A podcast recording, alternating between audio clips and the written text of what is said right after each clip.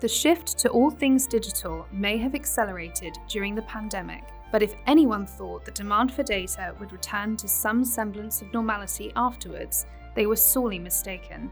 Appetite for data centers continues to rise, with recent figures by market analysis firm Market Research Future suggesting compound annual growth of almost 10% through to the end of the decade. Similarly, fibre and towers are also both benefiting from the secular tailwinds. In this special episode, sponsored by Palistar Capital and Eurazeo, we'll look at how digital infrastructure has adapted to the modern world and what more needs to be done to meet the needs of the next generation.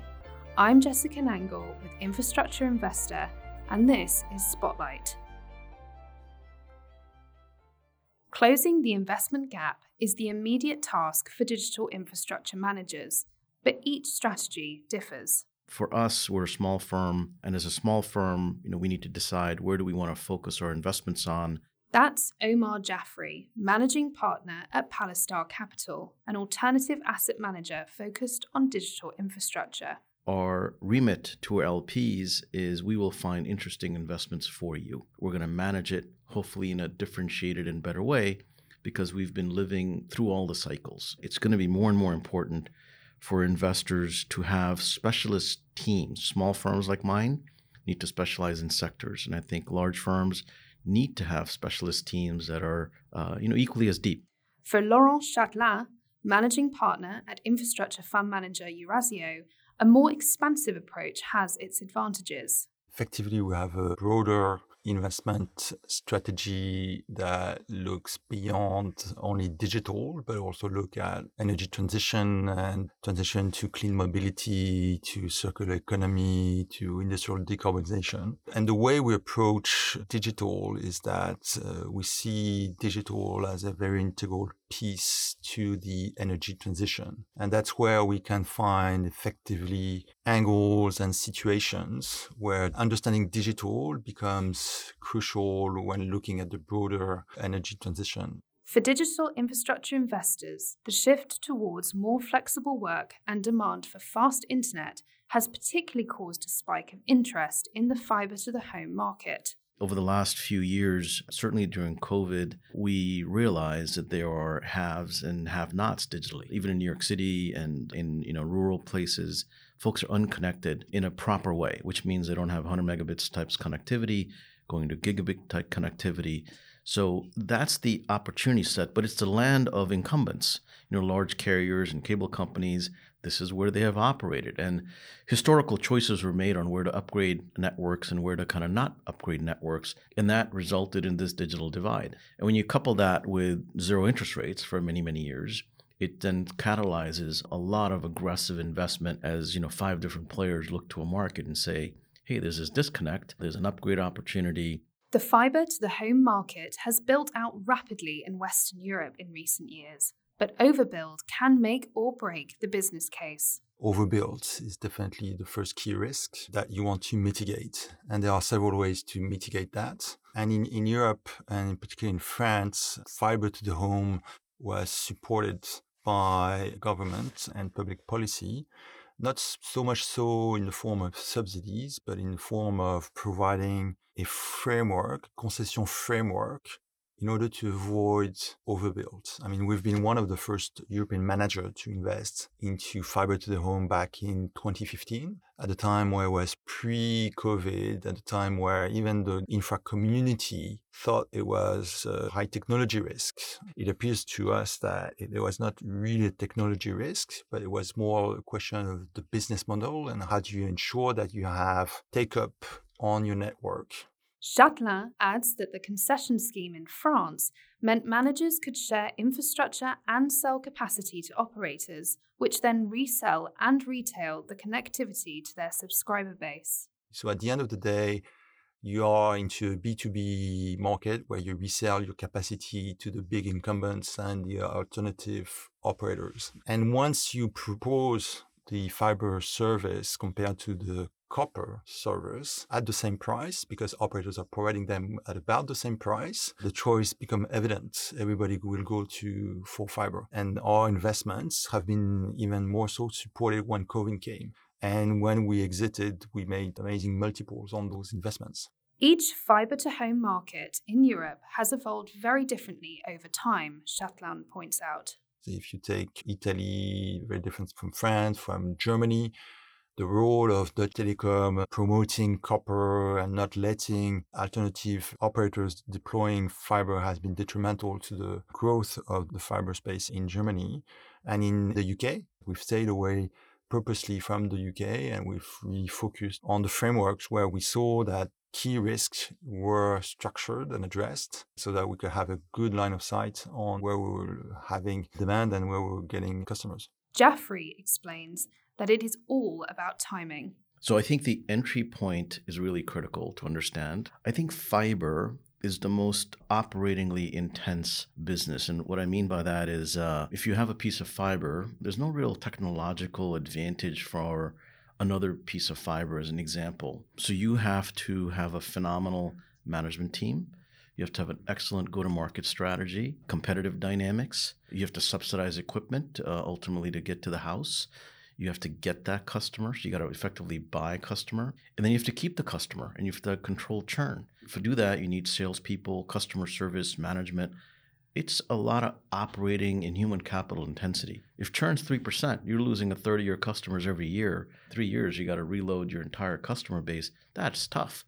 So, all of those operating complexities are what you need to underwrite if you're a new party.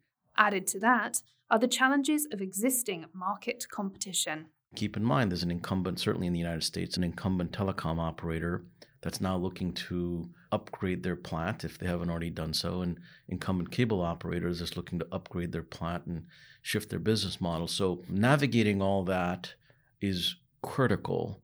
No, fully agree, Omar. Um, that's why we, you know, we stayed one step remote from retail, and we only looked at B2B, where basically you build out an infrastructure that is mutualized over a certain territory, and then you sell your capacity to the big incumbents and the big mobile operators that have this capacity to effectively market the service and retail the service. And what's interesting when you do that is then all of a sudden you're not exposed to churn because basically the client will continue using the fiber. At the end of the day, what you're looking at is the take up and the shift from copper access to fiber access. Chatelin also points to the design of the market in France that has smoothed the path forward.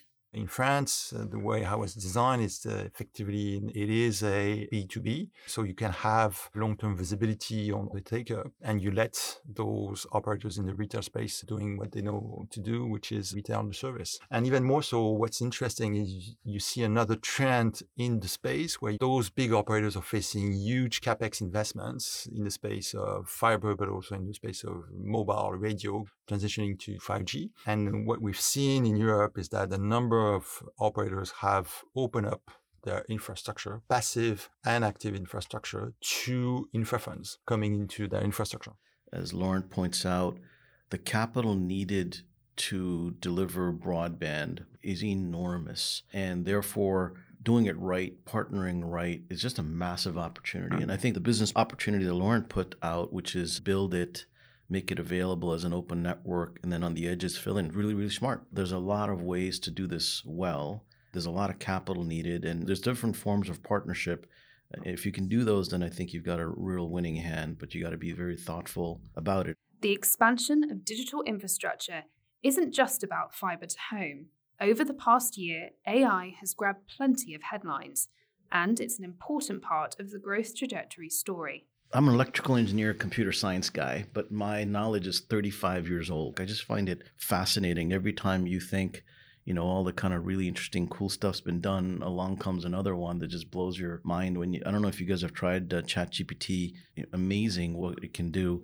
I would say AI. We're I don't even think we're in the first inning. I think we're still in the uh, kind of you know batter's box, uh, using a baseball analogy in AI, and it's got a long way to go. It's going to impact everything, including what we do, what we do at work. I think certain things I read is 40% of us are going to get impacted one way or the other by AI in our daily work. And you know, it's not negative. It's, uh, it could be positive in productivity ways.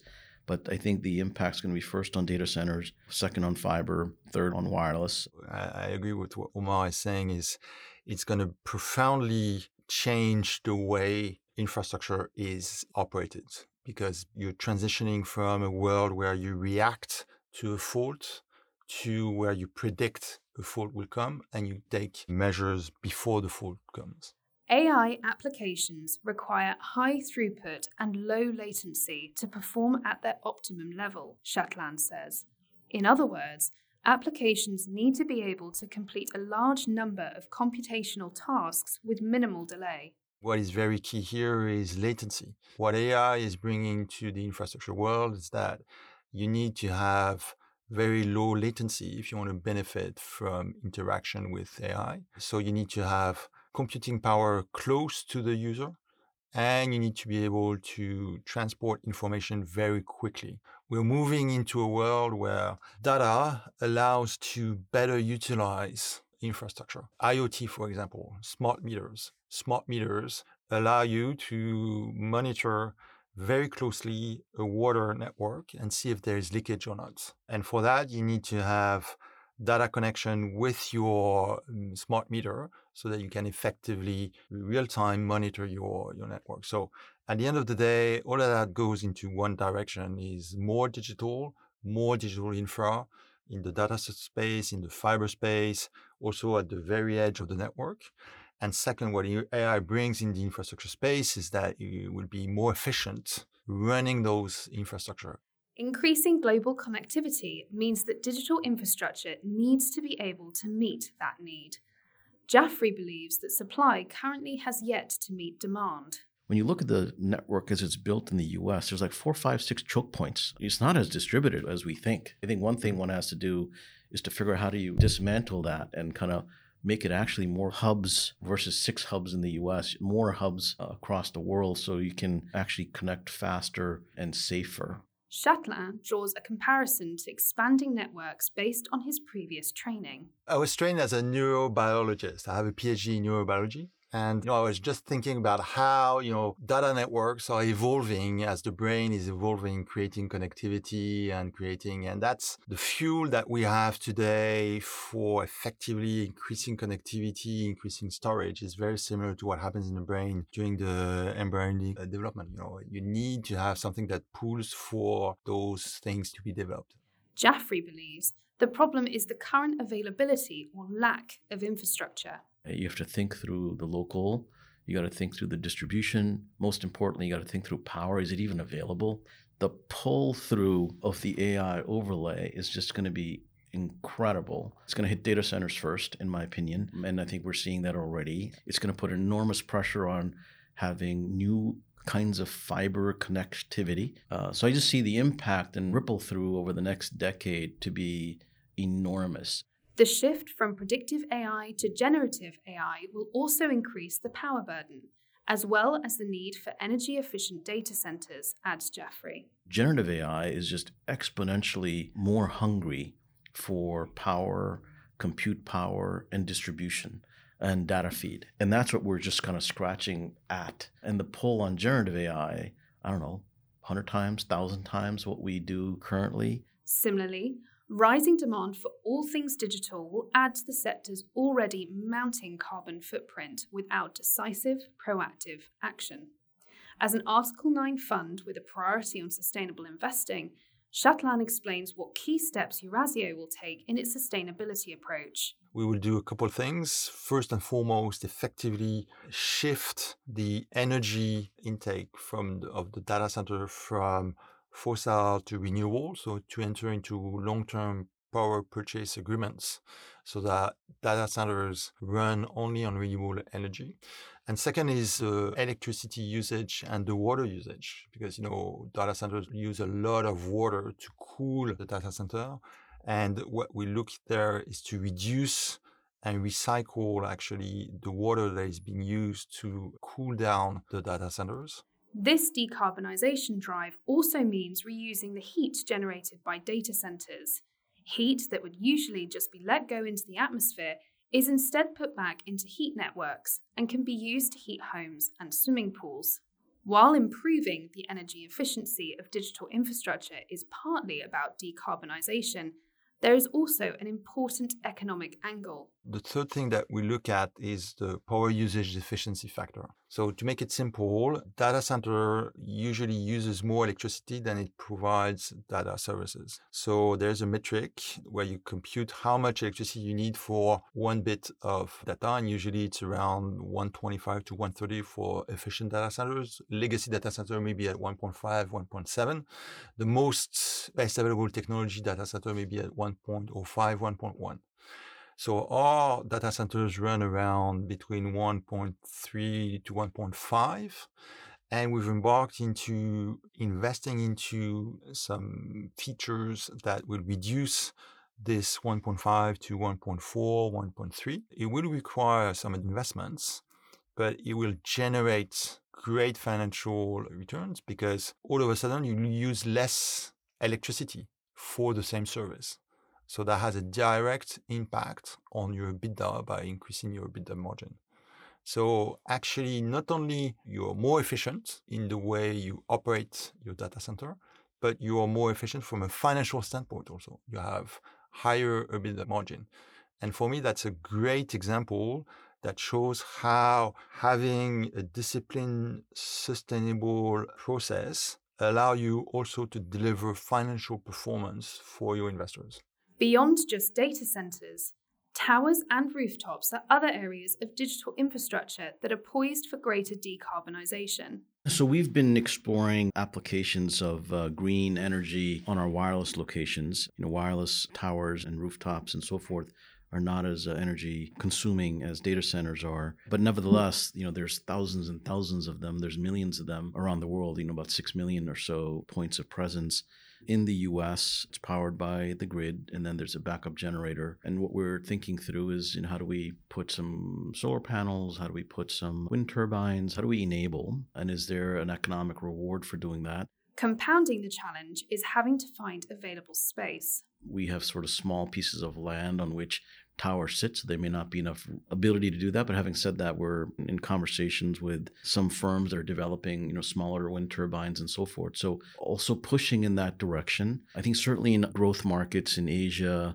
you know, my original home country, Pakistan, parts of Africa, they still use you know real diesel generators to power towers and so forth because the grid isn't available. So you mm. can see you know a lot of work that could get done there with solar and others. Regardless of the various challenges that come with decarbonising the asset class, the financial incentives remain. You know, every 10% energy improvement has a massive impact on what you're going to pull from the grid and how much of a carbon footprint do you create.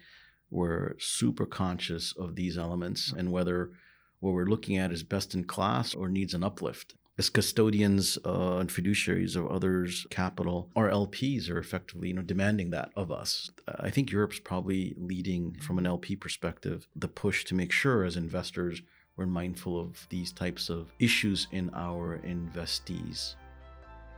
That again was Omar Jaffrey of Palistar Capital and Laurent Chatelin of Eurazeo. If you want to learn more about digital infrastructure, be sure to check out our latest digital report that covers the latest technological feats in the asset class, which can be found at infrastructureinvestor.com. If you liked what you heard today, be sure to subscribe, rate, and review wherever you listen to your podcasts or at any of PEI Group's various titles online. For Infrastructure Investor, I'm Jessica Nangle. Thanks for listening.